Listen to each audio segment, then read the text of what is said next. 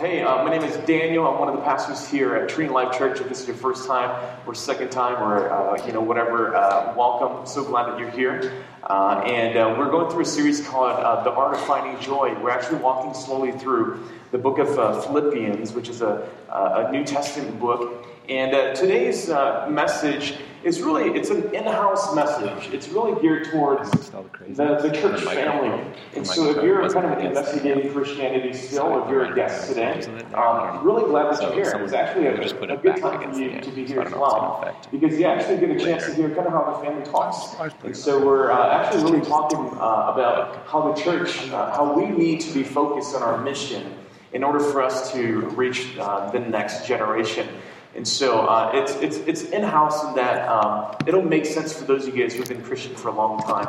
For those of you guys who are newer or still investigating the faith, uh, you, get, you get a glimpse as to how we talk to each other and how we talk about. Um, you know, I, I, hate to use the word propagating the faith because that just sounds so, uh, uh, it doesn't sound right. But how do we make sure that what God has given us will last until the next few generations? So today I want to talk about what it takes for us as a church to be a champion team. What does it mean to be a, a champion team? And let me explain. Uh, I spent the last couple of weeks watching tons of sports documentaries. I love sports documentaries. I've watched uh, Mike Tyson in boxing. I watched MMA. I watched um, uh, NBA. I watched track and field. I've even watched Pumping Iron, which is about Arnold Schwarzenegger. And so I've exhausted my Netflix. I've watched every sports uh, documentary in Netflix. And so the thrill of watching these things is uh, seeing those who should win actually lose, and those who should lose actually win. And last year was probably one of the greatest defeats in women's world relay racing, uh, the world's uh, 4 by 200 meter.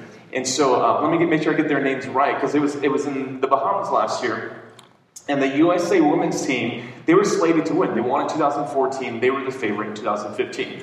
And so um, uh, Shalonda Solomon, Kimberly Duncan, and Jeneba Tarmoh were the first uh, three legs in the race. And they, if you watch the video, you can go to YouTube and find it. They were like just way far ahead, way far ahead. So disaster struck in the final exchange between Tarmoh and Allyson Felix, who, if you know, Allyson Felix is an Olympic champion. What happened was um, Allyson Felix, she couldn't quite get a, the grip. And so they were doing, I forget what the actual pass is, but I know nothing about track and field, but like I researched enough to know that uh, her, her fingers were down, her, her fingers were out, and her palms were was inside, and her thumb was pointing down. And what happened was she missed the grip. She didn't quite grip it correctly. And so she slowed down coming out of her block while, uh, while Tarmoh was still coming in at full speed. And so, if you know anything about relay racing, which I remember doing one time, I remember that one time I sweated uh, when I was in the grade five. Uh, but if you know anything about like relay racing, that if one person is going slower than the other, what's going to happen? They collided, and that's exactly what happened.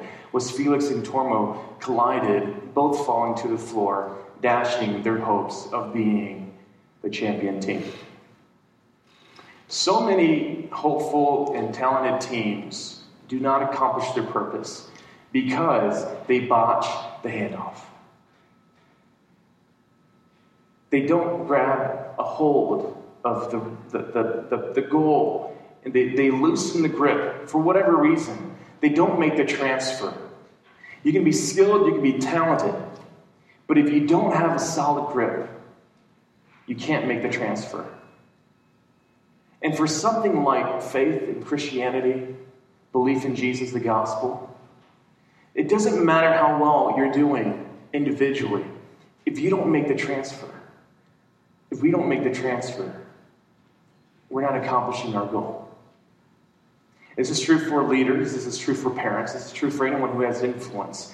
If you don't make the transfer, we, we fall short of our goal.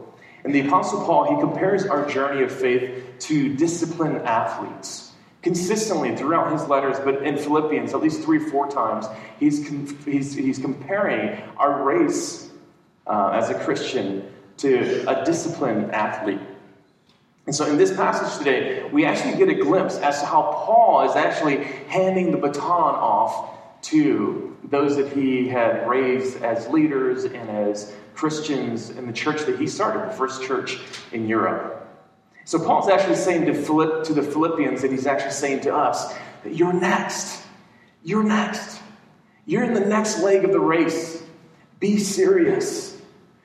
Don't drop the baton. Don't fumble it. Be a champion team. A champion in a champion team, everyone must run with all seriousness, and everyone must secure the handoff. Everybody on the team. You have to be serious. You have to secure the handoff. And so we're going to look at those two things from this passage. Is the first thing is a champion team runs with all seriousness. I'm probably going to fit around with this all, all morning. I don't know what to do with it because I'm going to keep coming back to it. So if I'm pointing this at you, it's not because like you know I'm like oh hey you, you, you needed this. It's I'm, I'm just uncomfortable with it. So I'm going to put down one for a second. Uh, verse 12. Paul says, Therefore, my beloved, as, I, as you have always obeyed, so now, not only in my presence, but much more in my absence, work out your own salvation with fear and trembling. I've been on a few teams where uh, my team members weren't serious, right? Now, secretly, I'm very serious about competition. So if, if we're always on a, if we're ever on a team together, secretly, I always want to win. Uh, there's, there's no question about that. And I've been in a couple of teams where people didn't take the rules seriously, right? So you're playing volleyball and they're all slapping it like this. And I'm just like, oh, you know. So sorry if you're on my Ashbridges team last summer. Um, I probably said a couple things about you in my head that I should have said. They're not, they're not serious about competition. Worse, they're not serious about winning. And inside, I always want to win. I'm sorry. Like, that's just, I, I just always want to win. Um, so I typically hate those experiences when we're on a team that's competitive and nobody's playing seriously. I typically hate that. But imagine, imagine if the first century church, imagine if these churches weren't serious about their faith. Imagine if the baton came to them and they're just all kind of like, oh, you know, sitting, laying around. What time is it? The, the handoff doesn't happen. They don't take the faith seriously. Imagine if what, what if people didn't take doctrine and theology serious? What if people didn't take their evangelism serious? What if people didn't take leadership serious? Where would you and I be? You see, this is a very family driven conversation because Jesus means a lot to you. Imagine if somebody before you didn't take that conversation seriously. Where would you be? Paul's saying here that he's saying, you guys, he's saying to Philippians, you guys understand the game because when I was there with you, I taught it to you. He's saying, so now that I'm gone, be serious about the game. He actually says, work out your salvation with fear and trembling. He's not saying earn your salvation, okay? He's not saying perform so that God will approve of you. He's not saying that. That's dry religion. Paul doesn't teach that. Actually, our faith is the opposite. Paul is pointing out that when your faith is genuine, when you're genuinely belonging to God, when you genuinely have faith, he says you work it out, you exercise it, all right? You display your faith with all seriousness, with fear and trembling. Those who have true faith are the ones that are most serious about it. Here's the bottom line question today How serious have we been lately? How serious have we been lately? There comes a point in our spiritual growth when our coaches and our leaders and our mentors and our disciple makers, when, when they can't keep breathing down your neck to get 100% effort out of you. Christianity is not like uh, people trying out for a team, right? It's not like, oh, I'm working really hard just so I can get on the team. That's not Christianity. The Christianity was like, boy, you, you, you, you, really suck at this game. but because of Jesus, you got on the team. Like, you got on the team because you knew, you know, LeBron James or pick your favorite uh, athlete, uh, Michael Jordan, or, uh, you know, uh, pick your favorite athlete. Sorry? Oh, can't be. Can't be. Here. Don't talk about that heartbreak. Uh, but that's how you got on the team. You didn't, you didn't try out for it, you didn't work out for it. You, you were on the team because you knew the guy who is the star on the team. And so what happens is that we give, we give 100% because we were added to the team. not because we had to work hard to be on the team, right? We give 100%. We obey God not to be accepted, but because we were accepted, we obey God. It's different. It's different in Christianity, right? So we love the game. We love the coach. We love our team. And that's why we're serious. That's why we work it out in fear and trembling. We're committed to the body, we're committed to the mission. We're serious about it. I was watching uh, a documentary on Allen Iverson. Anybody know Allen Iverson? I just to make sure that, okay. 25%. Okay, all right. So I think this will still connect you guys. AI um, was arguably, uh, if you followed his career, arguably, he could have been the greatest small guard in the NBA. I mean, arguably had the best handles. Right. So uh, if you ever watch AI crossovers, like you understand. Okay. And so what happened was in his career, though, um, he, he fell short of winning an NBA championship. And so he actually made a lot of lifestyle decisions that were they caused heartache for himself, his coaches, his team members. And so, uh, after uh, about a decade in the NBA, in multiple in the multiple trades, he even came to the Pistons, which is bad news for him. he came to the Pistons. Um, where else did he go? He went to uh, he went to Denver first, and he went to a couple other teams. Eventually, retired with the Sixers. Um, but at the end, after he retired, and he was reflecting on his uh, career, he knew that it wasn't his talent that kept him from winning an NBA championship. He actually reflects and he says it was the fact that early on in his career, he never took his lifestyle serious while he was an NBA player. And that was the reason why he never lived up to his potential. If you phrase it in the words that Paul used, Allen Iverson, AI, was arguably the most talented guard in his generation. But because he did not play the game with fear and trembling, he didn't live up to his potential. And it's not that faith isn't fun. Faith is very fun and dynamic, actually. But it's seriousness. Seriousness grounds a person's talent to their character. Uh, seriousness actually ties together someone's passion to discipline. So, um, me, I'm, not naturally a disciplined person. All right? I'm, I'm not, if I ever give off the aura that I, I'm organized and strategic and disciplined, it's because I fake it really, really well. Um, I need passion, I need motivation to stay serious and focused. Um, so the person who knows this best about me is obviously Linda. She will tell you uh, stories about me that uh, you'd be like, uh, I don't know if you should be leading us, right? Um, but uh, before becoming a pastor and entering into seminary, I shared last week and a couple other weeks uh, that yeah, I struggled a lot with my faith uh, in my early 20s and mid 20s. And so when I kind of came out of that season, I told myself that I'm, if I'm going to be serious about the Bible, I'm, I'm not only going to learn it, but I'm going to start memorizing it. And so because I want to, I want to make sure that I actually internalize the message of the Bible. So I started memorizing a lot of verses. And the first one that I picked um, is, it's, I call it my anchor verse. It's out of 1 Corinthians chapter 9, verse 24 through 27. And uh, I think Paul was a sports fan because he wrote a lot about athletics. And Paul writes this he says, Do you not know? Do you know? Do you not know that in a race all the runners compete, but only one receives a prize? So run, run that you may obtain it. Every athlete exercises self control in all things. They do it for a perishable wreath, but we an imperishable. So I do not run aimlessly. I do not box as one beating the air, but I discipline my body and keep it under control, lest after preaching to others, I myself should be disqualified. And I come back to that verse time and time again, season after season, because I know that I waver. I don't have enough discipline in my body. I, I tell myself, anchor yourself in the things that you know to be true because there are too many things that are coming at you to steal your attention.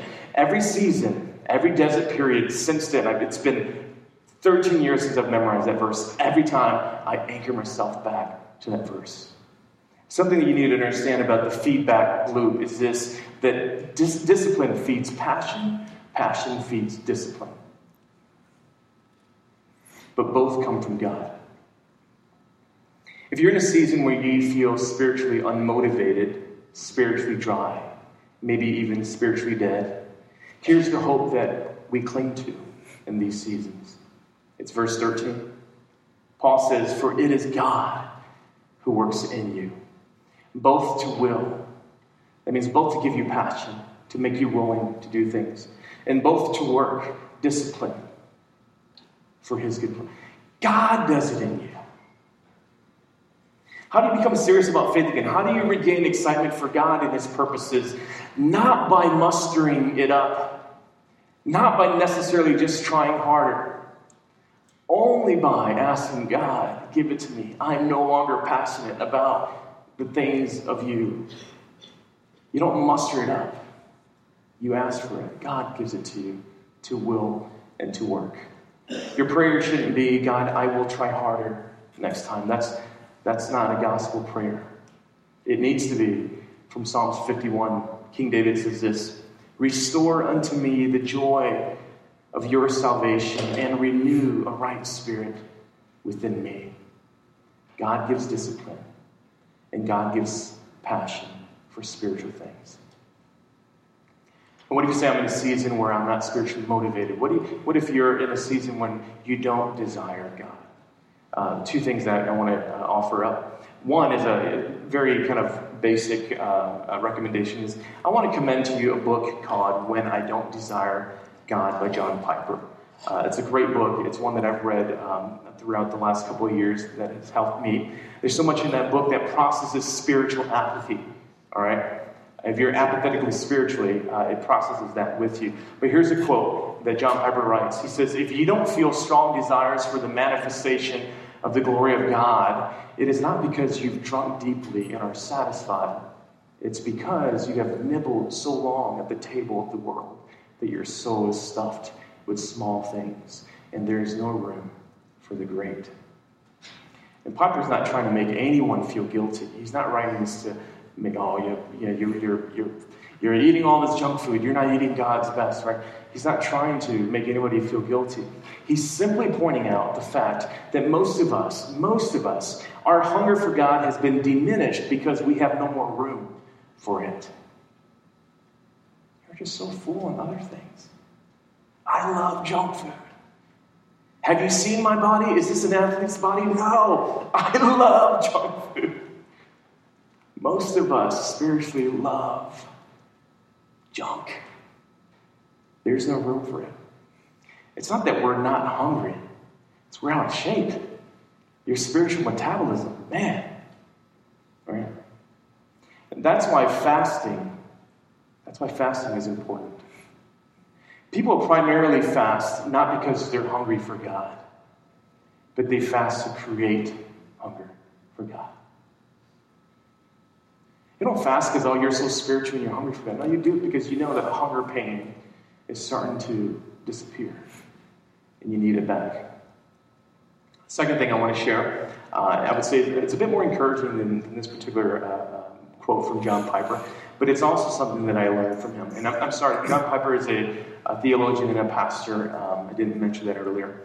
Um, and uh, uh, he, he writes in his other book, this is When I Don't Desire God, he writes in his other book, Desiring God, he says that although sometimes you don't have the feelings for God in the way that you think you should, don't guilt yourself. Don't guilt yourself. The fact that you know and you want to have a connection with God is evidence already that God is at work in you. Isn't that cool? Remember, God gives you the will and the work. The, the fact that you don't feel it, don't feel guilty about that. But the fact that you know that you should know that you want it is evidence that God's working in you. From God's perspective, the desire to desire God is actually just desiring God. Does that help anybody today? Okay. All right. When you stand before something vast and majestic like the Grand Canyon, and you know you're supposed to feel some feeling of grandeur, but you can't, right? The wrong response is to condemn yourself. Oh, look at all these other people. They're having spiritual experiences at the Grand Canyon. Like, I would just want to go and grab a burger, right? The wrong response is to guilt yourself if you don't have those feelings, right? The better response is to recognize that you know you should feel something, but you don't right now. But given the right conditions, one day You could. And just because you don't feel it today doesn't make the Grand Canyon any less grander. Come back tomorrow see what happens. Um, at the risk of being overly pragmatic, I want to give you four things that help me stay serious about the Christian faith and mission. All right. Number one is this be serious about personal worship and corporate worship. Be, be serious about that. All right? Nobody's keeping attendance. Like Curtis doesn't stand at the door and say, Yep, check. Somebody came right. Nobody's keeping it. But be serious. Because you're serious about the, the, the atmosphere, the environment in which God loves to bless. Right?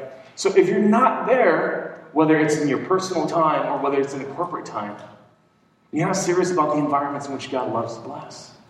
Be serious about these things. All right. Do you always feel like, you know, again, this is an in house conversation, but church, do you always feel like the songs we're singing are moving? You don't have to always feel that. But there's this, like, you know, I mean, okay, I don't always, I'm not always interested in what Lynn and the kids have to say to me. I know. I, that, that's why I, I, look towards this way, not towards that way personally. And she knows this because she points it out consistently. but because I'm serious about them, I will turn my gaze to them when they have something to tell me. I want to be in the, in the environment where if it's going to happen, it'll happen here. To not put yourself in those environments is to not be serious, right? Uh, secondly, is uh, internalize, internalize scripture. Meditate, memorize it. It may not help you now. Save it for a rainy day. Save it for a rainy day. You know how many times I've had to tell myself, but I discipline my body and keep it under control, lest after preaching to others, I myself would be disqualified. You know the amount of temptations that people in ministry have. You know how many friends that I have in ministry that have disqualified themselves because they didn't watch out for the life and their character. Internalize Scripture, not because you need it today. You're, you may be strong today. There's going to come a day when you need it. Number three is tell at least a little bit of the gospel every day to somebody. Right now, we're teaching Abe, you're special to God. okay? We haven't given him the why yet. It's not because of you, Abe, all right? It's because of Jesus. But we're telling him a little bit of the gospel every day. So those of you guys who don't feel like you have to give gift evangelism, that's okay. You don't have to like like peek the gospel out on people. Just let them know. You know what? There's somebody who really loves you bet you don't even know. Share a little bit of the gospel every day. Be in the place of sharing. And then fourthly is remind yourself that there's a generation that's watching you. We think that we're doing life in this kind of like isolated. No, man, there's a whole entire generation watching you. There's a person in our family they got a certain kind of haircut this week. I won't say much about that because I didn't get any. But, uh, and then, you know, this person was being compared with other persons that had similar haircuts. And I don't know if you understand how young people are watching you. Yeah, you're like, I'm 25, 28, you know, I'm still young myself. No. There's some young cats that walk around in the neighborhoods that you live in watching you. Faith wasn't meant to be introspective. Um, that's a terrible way to be on a team, by the way. Uh, if you want to be on a team, if you want to run really hard and fast, the worst thing to do is to look at your feet while you're running. You have to look up because there are other people in front of you. What helps us stay serious in the race is number one, to realize that somebody else ran with all their might to pass the baton on to me. So many people have given all of their time, energy, money, relationships just so you and I could be here Think about this. There's too many people ahead of you that are, are, are, depending on you to run with all your might. So one day they might be here also. Leads me to our second point is that a champion team secures the handoff. They don't botch the handoff. They make sure that they have a grip on it. Paul says in verse 14 and 15, Do all things without grumbling or disputing, that you may be blameless and innocent, children of God without blemish, in the midst of a crooked and a twisted generation, among whom you shine as lights in the world. Paul's saying that when you're focused on your goal, there isn't time to complain. Listen, we don't live in a fair world, all right? It's not fair. Not fair. Whatever happens to you, I guarantee you, it's not fair. There's no use in complaining about that. In the game of life, people will always commit flagrant fouls against you. It hurts. Do you guys know what a flagrant foul is, by the way? I'm, I'm in the NBA side now. I should have brushed up on my hockey. yeah. Um, people will be malicious. People will cheat. Paul says, but not us. Not this team. Not us. We're going to do it because we have integrity. The world's watching. We're going to be like lights shining in this world. We're going to do it with integrity. It's the scary thing about being a parent is kids learn passion from you. Not just, not just culture and tradition. Kids watch you and they learn your level of passion. They also watch you and they learn what you're apathetic about. And when they see you apathetic about important things to them, it saddens them. But if they see you apathetic about your faith or about the things of God, what are you teaching them? Paul says in verse 16, holding fast to the word of life, holding fast to the word of life, so that in the day of Christ I may be proud that I did not run in vain or labor in vain. Paul says, there it is. Secure the handoff. Hold fast to the word of life. Grip onto Jesus. Don't drop the baton. Make me proud. Secure the handoff. I ran my leg of the race. I did my best. I handed it off to you. Now it's your turn. Secure the handoff and run, run like you already know that the race is yours to win. Paul says on the day of Christ Jesus, it's almost like he's almost saying that we already know that we won this game. So why don't you run like you're losing? Don't be casual. On the day of Christ Jesus, that's when it all culminates. That's the reward ceremony. Run like you're going to be on stage. Run like the champion team we are. I think about all the men and women all the men and women in my life that it made it possible for me to know Jesus. To made it possible for me to, to, to, to, uh, to, to be a leader in the church. I, I think about all the people that have run with all their might. Some of them I know, some of them I don't know. Let me give you some names that I know that they stretched out their hand and gave me the baton. These are just people in my life that I, I just know. Michael Chung, you'll never know him. First guy who took me to share my faith. I was 17. Couldn't be any harder. I was university, two homeless guys. He says, buy them a coffee, share with them the love of Christ. And I thought, they're homeless. God doesn't love them. That's what I thought. But Michael Chung says, no, you do the theology in your head. God loves everybody. Help them to understand that. Nye he's a pastor mentor of mine. You'll never meet him little short immigrant guy. You'll never meet him. First pastor that trusted me with leadership.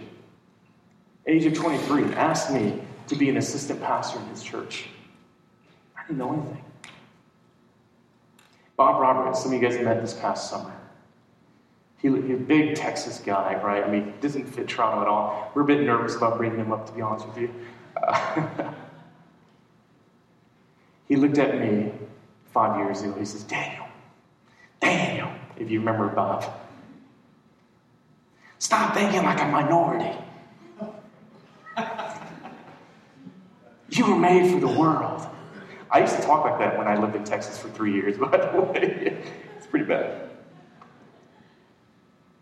A.B. Simpson, good Canadian guy, started the Christian Missionary Alliance the denomination that I grew up in and I served in and I became a leader in before we planted Trinity Life Church. The Apostle Paul, the Philippian church, Jeff Christopherson. Kelly's not here. I wanted to celebrate her dad.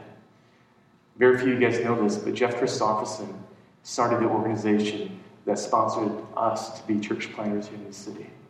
He's a father to us in the city.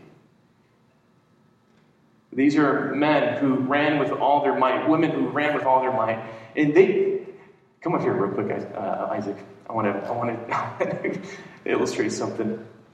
Yeah, yeah, exactly. All right, these are men and women who ran in a way where it was like this. All right, so pretend. I, yeah, I know. Pre- pretend that I'm handing the baton off to you. Right? They didn't do this. No, no, to it. They, they, didn't, they, didn't, they didn't say, okay, let me, I don't trust you. They did this.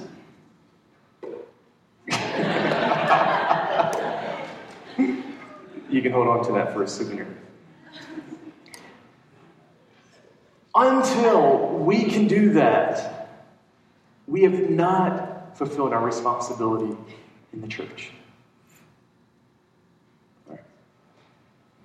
Paul says, I ran the best that I could. Secure the handoff, it's your turn. There's a nationwide study commissioned by uh, the Evangelical Fellowship of Canada in 2013. It was called Hemorrhaging Faith. Some of you guys may have read this. It reveals that the handoff to this generation, those who are 18 to 35, the handoff to that generation has not been that great. Only one in three Canadian young adults who attended church weekly as a child still do today. Of the young adults who no longer attend church, half have also stopped identifying themselves with the Christian tradition in which they were raised. The four primary reasons, according to this study, that keep young people from engaging with the church is number one, the hypocrisy that we see, the judgmental attitudes we have, primarily against um, the LGBT community, um, us being exclusive, those people who are in, those who are out and then personal failures. Not the church's personal failures, their own. We didn't teach grace properly to people, so they were so ashamed.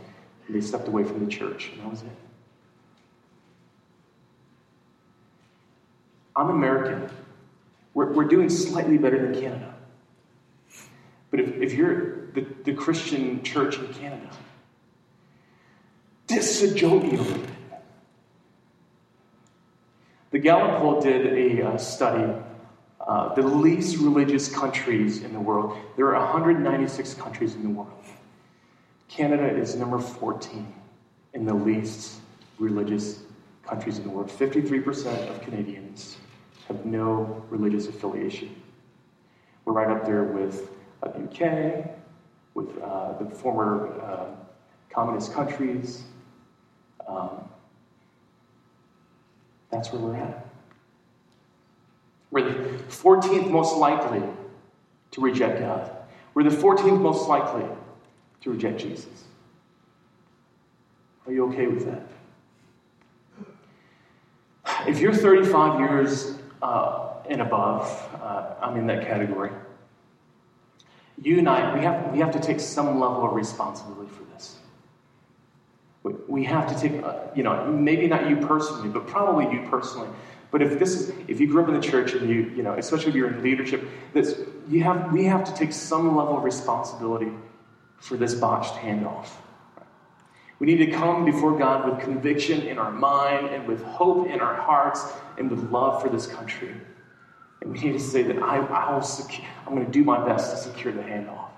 I will do my best. Paul says in verse 17 that I am poured out as a drink offering upon the sacrificial offering of your faith. What's Paul saying? He says that I will do whatever I need to do. I'll die in order for you to understand how important this mission is for your life. I, my idols, my comfort, everything, my reputation, I, those things will die if it means that I, I am showing you how serious we are about this mission, Paul says that I will lay it on the line. I'll pour it out. I grew up in the ghetto, and uh, we used to have this phrase that I'll drink a 40 to your memory. Uh, it's from a rap song. I don't get that. Okay, and you guys didn't grow up in the ghetto like me. So, so at my friends' funerals, because they were gangsters, what they would do was they would take a 40 ounce of malt liquor. Uh, you've probably seen this on TV, but it happens for real And when one of their brothers died, they would go to the uh, gravesite and they would take a Malt 40 liquor and they would pour it out because they weren't going to drink that to disrespect. Paul saying, My life, I'm pouring it out for you. I, that's how much you guys mean to me. I will lay my life on the line. And he's doing that as an example. And we're truly a follower of Jesus. We can't, we can't afford to have a bench full of players that aren't serious. We just, we can't play the game that way. Like, I don't want to be on that team. Everybody's like messing around. Like, Paul gave too much. A.B. Simpson gave too much. I love the Alliance, by the way. If you grew up in the Alliance tradition, very rich. Jeff Christopherson gave too much. He gave us his daughter and his son in law. been too many men and women that have gave too much for us to not be serious about our faith and the mission that God has us on. I'll be done with this. Four questions to ask ourselves about securing the handoff. How do we do it? One is ask yourself, who can I be thankful for pouring out their life so that I know God is Heavenly Father? There are people in your life that you just need to just recount and say, man, wow, I loved her because she just gave us so much and she never asked for anything. Or I loved him because every Sunday he showed up to make things possible for us. Who in your life is that person? Celebrate them. Number two is do I have a vision for my life that flows into the next generation? Does your, gener- does your vision for life just stop at you and yours? Or does it continue on to the next generation? Do you, do you have a vision beyond just like your own, you know, immediate like accumulation of things and your own degrees and those things, which I want to encourage you. We'll have another sermon about how good those things are and how you should be diligent in that. But uh, today, I want to do you have a vision beyond just those things? Or do those things lead to the things that God has planned for the greater picture? And that's number three is that am I investing my time, money, and possessions into actual people and not just into programs or just organizations, but do, do, is there a very real effect in which like people can feel me investing into their personal lives? And it doesn't have to be a, a large group of people. It may just be one person for the next 10 years of your life. But can you put a face to the investment that you're putting into? And the fourth is this uh, which individuals am I handing the spiritual baton to by the time I turn 40? Why did I choose 40? Why is 40 a significant number? It's not because of Archie. Not Archie, I'm not going to stop playing around with you, but it's something that Archie and I have to consider at our age, because I'm in that age bracket with Archie. That's okay. I'm, I'm accepting that. um, something that we have to ask ourselves, because 40 is a significant number, not because you're getting older, not because you're getting older. 40 is a significant uh, number because you've now lived an entire generation. There are other adults coming underneath you. You understand why 40 is a significant age now, right? And so the question that I'm asking myself as a 36 year old, right? Which, to be honest with you, because I'm a 15 year old, I'm more like a 45 year old, okay? Like my body and haircut will tell you that. Um, the question I ask myself is this At age 36, who are the 10 to 12 people that at least 10 years, that are at least 10 years younger than me, that I'll spend the rest of my life investing in. I don't need to have a flock of people. I just need 10 to 12. I've already got four chosen because they're related to me. Those are chosen for me. But who are the other six to eight people that I want to give my life attention to? I want to give every ounce of knowledge that they're willing to hear. Give to, I want to give them every resource. I want to set them up to be way much more successful than me. Who are those people? I'm looking for those people right now. Not because I, I'm so full of myself, but because by the time I'm 40 and 50, I want to know that I've invested myself in the next generation. You may be sitting in the in the chair right now, you're like 20 ish, and you're not thinking about this question, and that's okay. That's okay. But by the time you hit 35, you're a bit late in the game. At the age of 30, Jesus had 12. And in, in the 12, he had three. He knew that by the time his time was with them was over, that he would have perfectly and with passion and with instruction handed off the baton to these 12. And it, he must, it must have been nerve wracking for him to think about the destiny of the world is in the hands of this ragtag group of people. But there is something about his handoff to his disciples that he says, These guys, they will perpetuate the mission. And Jesus started at age 30. He had three years with his guys, and that was it. So you see, this is a very in house uh, conversation this morning because I want to challenge us, church that we can be a champion team. I, think I've said this over and over again. We've got so many tens in our church, tens in other areas, like, you know, tens in all areas of your fields of expertise. But it's not talent and skill that accomplishes our goal. It's seriousness, and it's our ability to hand off to the next generation. So let's spend the next couple of minutes just praying and asking God to do that within us. We don't have what it takes. We might have a skill, but I don't know if we have the wherewithal. Only God can work inside of us to will and to work for His good pleasure. Let's ask for.